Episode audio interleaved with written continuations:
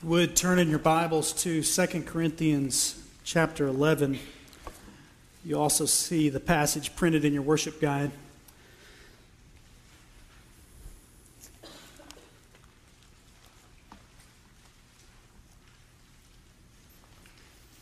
We're going to look at the first 15 verses of this chapter this morning.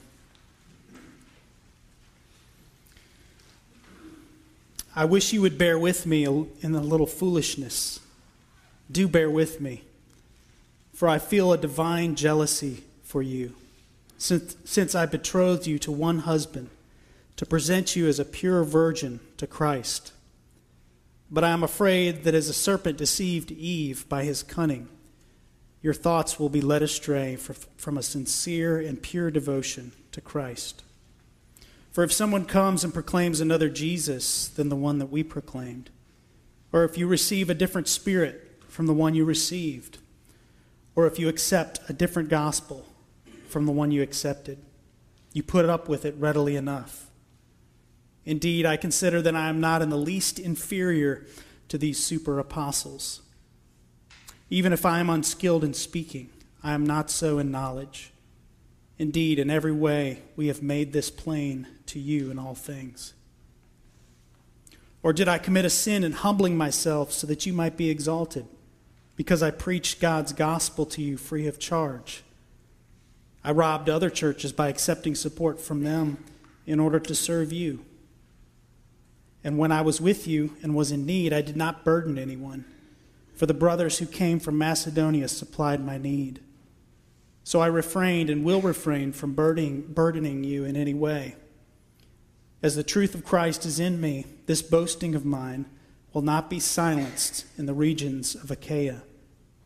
And why? Because I do not love you? God knows I do.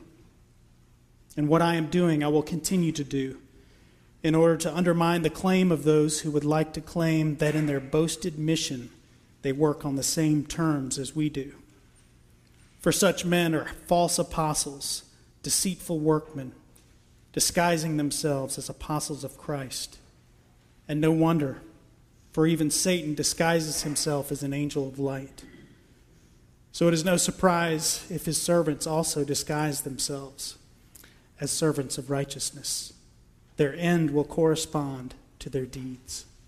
This is the word of the Lord. Let's pray together. Well, Lord, in these next few moments, would you do a work in our hearts? Enable us to pay attention to your words, to hear and recognize your voice. May we come away from here changed and conformed to the image of Christ, in whose name we pray. Amen.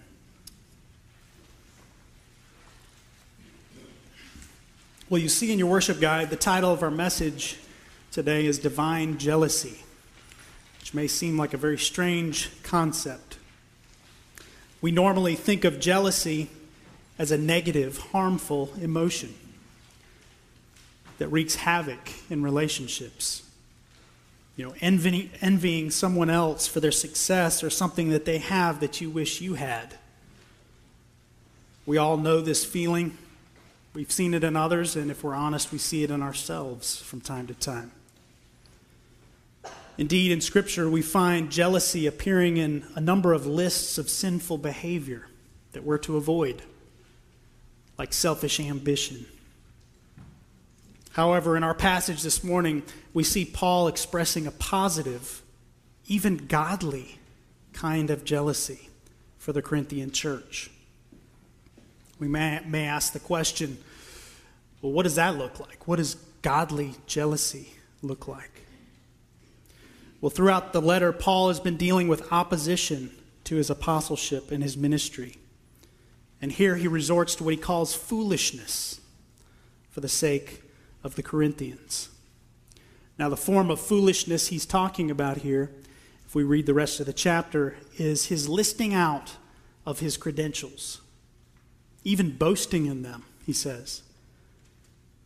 All of this may sound strange to us coming off the heels of chapter 10 in verse 18, where it says, For it is not the one who commends himself who is approved, but the one who the Lord commends. But in many ways, Paul has been forced to defend himself in this manner because his opponents were elevating themselves and they were taking shots at his credentials, even cheap shots, uh, calling to attention his appearance. Now, Paul is very aware that it might come across wrongly to them, so he asks them to bear with him in this foolishness. So, why does Paul do this? Point one on your outline the reason for Paul's foolishness. We're going to spend most of our time on this first point. He feels a divine jealousy for them. The text literally reads, I am jealous over you with the jealousy of God. That's a pretty powerful statement on a number of levels. It reminds us that God has revealed himself as a jealous God. Maybe that's something we don't think about very often, or what even that means. But if you look in the Old Testament where it's prominent, where he reveals himself in that way, you see that it's in the context of idolatry. And he calls himself a jealous God. How can a holy God be jealous and that be a good thing? Maybe you're asking that question. Well, hold that thought. In, chat, in verse 2, the second half of verse 2, Paul fleshes things out a bit more. He says, Since I betrothed you to one husband to present you as a pure virgin to Christ. Now, he sees himself as like the father of the bride the Corinthians, whom he has given in marriage to Christ. Now, think for a moment. Parents, in general, think of your relationship with your children. And maybe even more specifically, in light of this text, fathers, think of your daughters, those of you who have daughters. Let me ask you this question What emotions rise up in you when you consider future boyfriends or future husbands for your daughter. Might not be a good emotion, but I don't know what you want to call it, but there's something that rises up in you, doesn't it? Why? Because there's potential that there's someone out there who might harm your daughter, take advantage of her abuse her in some way. Though we are sinful, we rightfully feel a jealousy for our daughters in that case. Because we want to protect, we want to guard them from harm. See, that's a rightful kind of jealousy that's concerned for the well being of your daughter. It's because you love her. That's why you feel that way. Now, Paul's motive here, as one commentator puts it, is not wounded pride or envy or even turf protection, but a loving jealousy for the Corinthian church.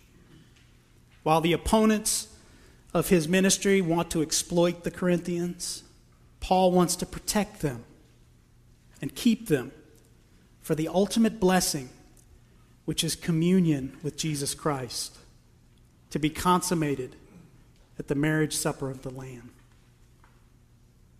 You see, this divine jealousy that Paul feels is a good thing because it's rooted in divine love.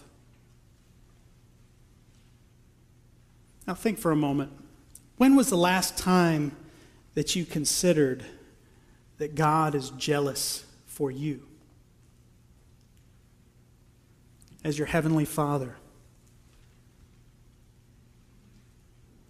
Why would he feel that way? It's because he loves you. It's because he loves you so dearly. Again, think with me. He doesn't need anything you have, ever. in his free good pleasure, he desires to love you. That should take our breath away. As unlovable as we are, we all feel that, don't we? He wants to love us, and He does love us. In fact, there's no length that He won't go to to show that love for you. Remember the father daughter illustration. And if we who are sinful feel that way towards our daughters, how much more does a holy God love and desire to protect and care for his children? These aren't just wishful words. This is what God has told us clearly in his scripture. God sent his Son out of a heart of love to save sinners. And what length did he go to to demonstrate that love? We just sang about it. He humbled himself, even to the point of death on a cross. Not just physical death, but spiritual death, suffering the wrath of God in our place see what kind of love the Father has given to us, that we should be called children of God, and so we are. Scripture also tells us that nothing in all of creation can separate us from that love. Ephesians 3 tells us that the dimensions of this love, how great and big is this love? It mentions these, uh, the height and depth, it surpasses knowledge It's beyond what you can even comprehend. You know, when we come across passages like this or, or others that are similar, we are prone to think, you know, why, why does Paul get so riled up here? You know, why does he take things so seriously? He seems like he's such a stickler with the Corinthians, for example. Have you ever thought about that concerning God? when you read the scriptures? Why is he such a stickler? Why does he get so riled up over things? Why does he take things so seriously? It's because he loves so much. He loves you so much. And I think maybe the reason we don't take matters as seriously is because we love so little in return. Be encouraged as a believer in Jesus Christ. God is not out to get you. He's not out to get you. He wants to keep you and protect you from going after things that will destroy you, that will harm you. He is jealous for you to enjoy Him forever. That's the love of our great God.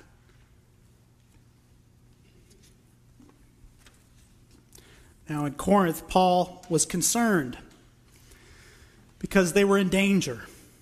They were in danger of being led astray. We see this in verses 3 and 4. He says, Just like the serpent deceived Eve, so they were in danger of having their thoughts led astray from a sincere and pure devotion to Christ. How were they tempted to be led astray? In verse 4, he lists three things. They were tempted to follow a different Jesus. They were tempted to receive a different gospel. And they were tempted to receive a different spirit. And by the way, we understand what that means a little bit better a different spirit if you look over at 1 john chapter 4 uh, where he calls believers to test the spirits and one of the distinguishing marks of a different spirit is belief in a different christ. They're very much tied together. Now stepping back for a moment it might be profitable to consider the teaching we listen to. The teaching about Christ and the teaching about spiritual matters that we hear. Sinclair Ferguson provides a good test for us to help us to discern what we're hearing and where it's coming from. And he gives us two questions to consider. First, does the teaching lead to a pure devotion to Christ? Or does it lead to something else? That's one test question. Another would be what do they say about Christ? And what don't they say about Christ? A lot of teaching comes, comes at us emphasizing certain truths about Christ, but to the neglect of other things that are equally important, leaving us with a distorted Christ. So, those are some helpful questions to consider as you hear teaching. But what about us? What about where we're at? How are we tempted to be led astray in similar ways? Well, maybe it's not a particular false teacher or super apostle, as in the case with the Corinthians, but we have temptations of having false notions of the gospel. Let me give you a few examples.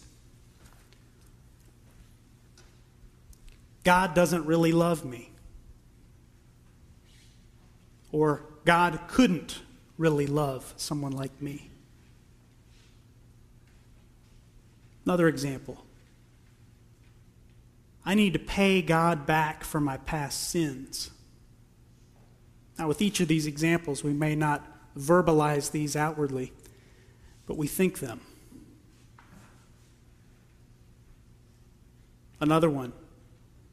Oh, I know I know I've been saved by grace. My past is taken care of. But it's up to me to earn my keep from this point on. Those are all false gospels. Those are all distorted thoughts and notions about what God has revealed. Maybe it's maybe we're tempted to be led astray by seeing Christ as a nice addition to our lives, but not our life. We go to him when we need things, but he largely remains in the margins of our lives.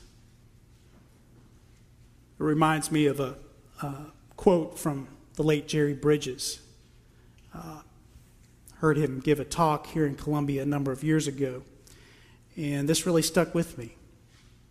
He said, You don't really understand the gospel until you are desperate for the gospel.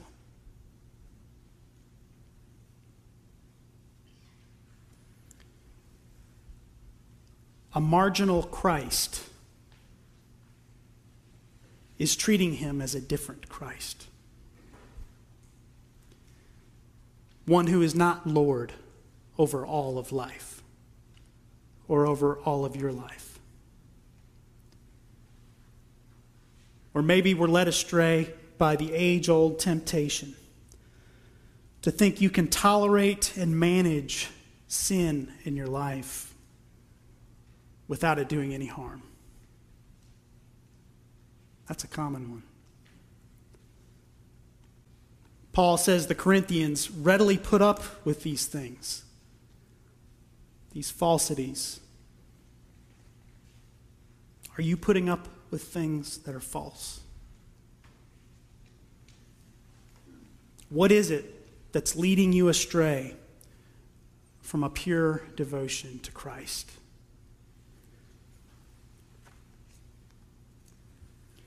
The question's not, is Christ devoted to us? He's made that very clear. Even before the foundation of the world, the scriptures tell us. The question is, are we devoted to Him? Paul goes on to point out that he not only has a divine, loving jealousy for the Corinthians, he has actually demonstrated this love in a very tangible way. Point two on your outline the defense of Paul's ministry, verses 5 through 11. He addresses their criticism, those of the false apostles. He says that even if he's unskilled in speaking, he is not so in knowledge. He has insight into the mystery of the gospel. God has given him that insight, that spiritual knowledge. Now, apparently, these super apostles, which later he calls false apostles, they were pointing out that Paul was not supported by the Corinthian church. And he had to be supported by others. And they saw this as a sign of weakness, a sign of illegitimacy as an apostle. And they saw this as a lack of love on Paul's part for the Corinthians. Because they weren't accepting, he, was, he wasn't accepting their money. They saw that as a sign of a, a lack of love on Paul's part. So Paul addresses this also by raising the question in verse 7 Did I commit a sin by humbling myself? Because I preached God's gospel to you without charge?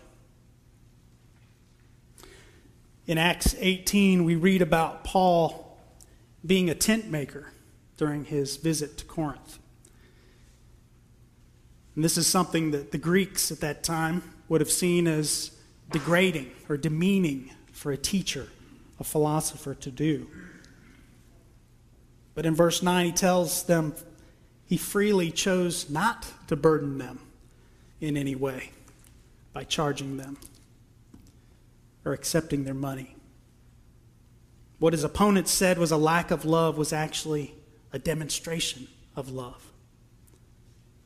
Now, the super apostles not only lacked this kind of love for the Corinthians, but there was something even more sinister lurking under the surface. Point three in your outline Paul unmasks his opponents. Verses 12 through 15. They were claiming to, to work on the same terms as Paul and his colleagues. Paul exposes them for what they really are.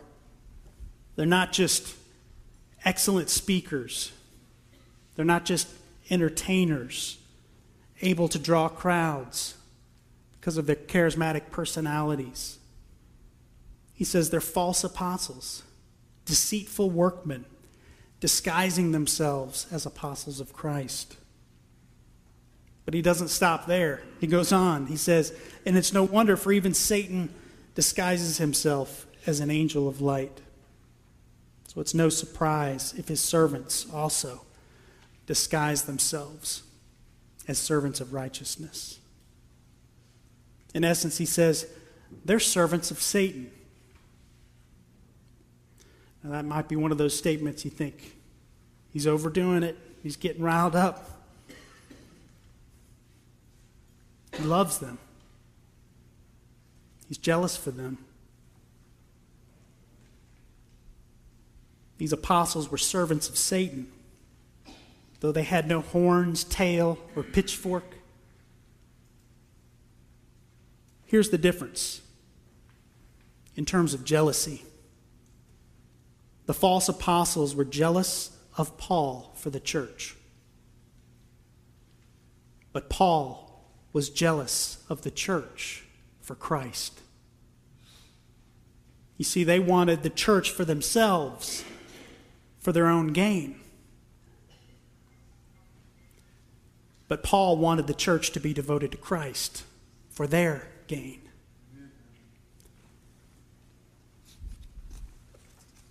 Now, this last part of this passage serves as a good reminder to us that Satan's attacks are rarely obvious, nor are they frontal attacks. They are deceptive and subversive, often using counterfeit forms of the truth, having the appearance of light. In this case, the attacks came through teachers and preachers in the church. Those who were perhaps saying, Lord, Lord, we're teaching and doing all these things in your name. But they were actually opposing Jesus. How should we respond to this? And this may come across as pretty obvious, but in practice, it's not so obvious. Be in the Word daily. How do we know falsehood? How do we detect it when we see it, when we hear it? It's by knowing the truth.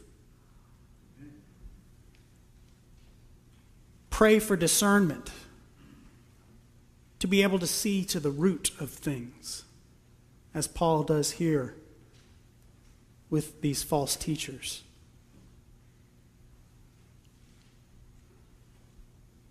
We might also ask another question in light of Paul's unmasking of these false apostles. It's appropriate for us to ask ourselves Am I for real? Or am I all talk?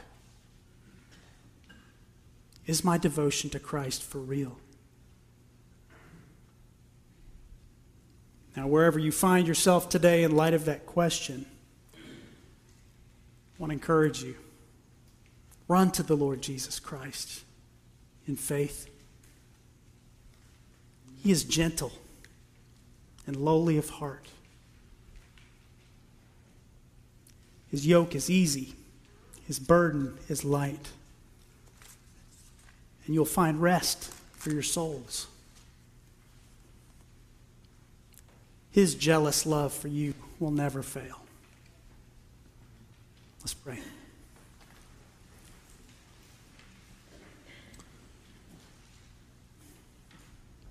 Oh Lord, we thank you for your love for us. We thank you that you're a jealous God. that you are jealous for us, not to destroy ourselves, not to harm ourselves or be harmed by others. That you desire us to be kept for you, kept for Christ, with a pure devotion. That's our greatest blessing, is to be yours. Lord, help us in our devotion to Christ. Grow us in our faith. Help us to deal with sins that you may have surfaced in our hearts today. And help us to respond appropriately. Pray this in Christ's name. Amen.